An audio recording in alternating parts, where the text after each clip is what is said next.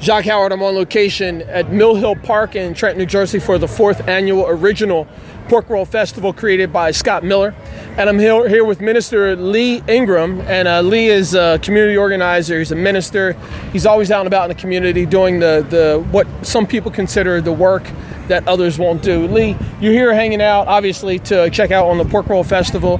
Talk about this event and events like this that bring people together. This is a great event for the city of Trenton because it brings people of all walks of life together to have an enjoyable time, to eat some great food, and to communicate and meet each other. It's a we need more festivals like this in the city, and it, I'm looking forward to bringing more to this city. Mm-hmm. Now, you you make it clear that the city of Trenton can do better and will be better with leaders. Um, who are who's stepping up, who are doing different things, and you're one of those people who are constantly involved in the city.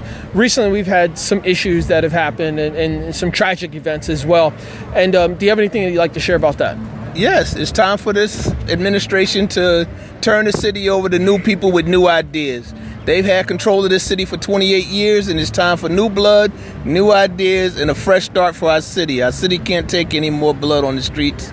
No more our kids being abused in schools. No more of our elderly getting shot. No more of our children getting shot. It's just time for these people to go and let new people with new ideas in to try to save our city and bring it back to the glory that it once was. Mm-hmm. And uh, when we first started chatting, you had mentioned about like bringing together and bringing more people into the city of Trenton. Why is that important, and, and how do you foresee that happening in the near future? Well, it's just like Harlem. I remember the days of Harlem when Harlem was the biggest drug capital in the, in the United States.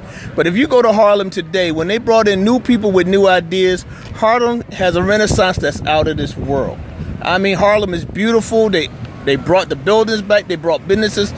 And when Bill Clinton first went to Harlem and opened up his office after he got out of office, they got their first car dealership uh, on 125th Street, right after Magic Johnson built his movie theater.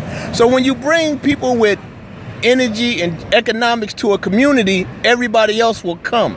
But with no economics coming to this city, nobody's coming here. And with a school system that's failing, nobody's coming here. Mm-hmm. Now, I know that you're always involved in, in, lots of different things, initiatives, not only through your ministry, but also trying to support different initi- initiatives. What's the name of your nonprofit organization that you're a part of? And tell me something that's been going on with you recently there.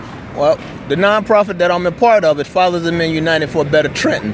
It's a group of men from all walks of life that come together to do what we need to do for the city. We're there for families when they're grieving. We're there for families when they're hungry. We're there for families when they just need prayer. We're there for families that need guidance to social um, services. We're just the men that if you call, we're going to show up and get you the help that you need. We're not just going to tell you it's going to be all right and walk off and leave you in that situation. We're going to do our best to help uplift our community and let people know, okay, you can call these guys and they'll help you. And that's what we need more of people uplifting each other instead of using them and, and throwing them back out to the wolves. It's fantastic. Minister Lee Ingram, as always, it's a pleasure to see you. Um, I appreciate what you're doing. I'm glad that I'm one of your neighbors, that we're neighbors, and I look forward to what you're going to be doing in the near future. And let's see what we can do to make Trenton a better place. You got it, my brother. Thank you.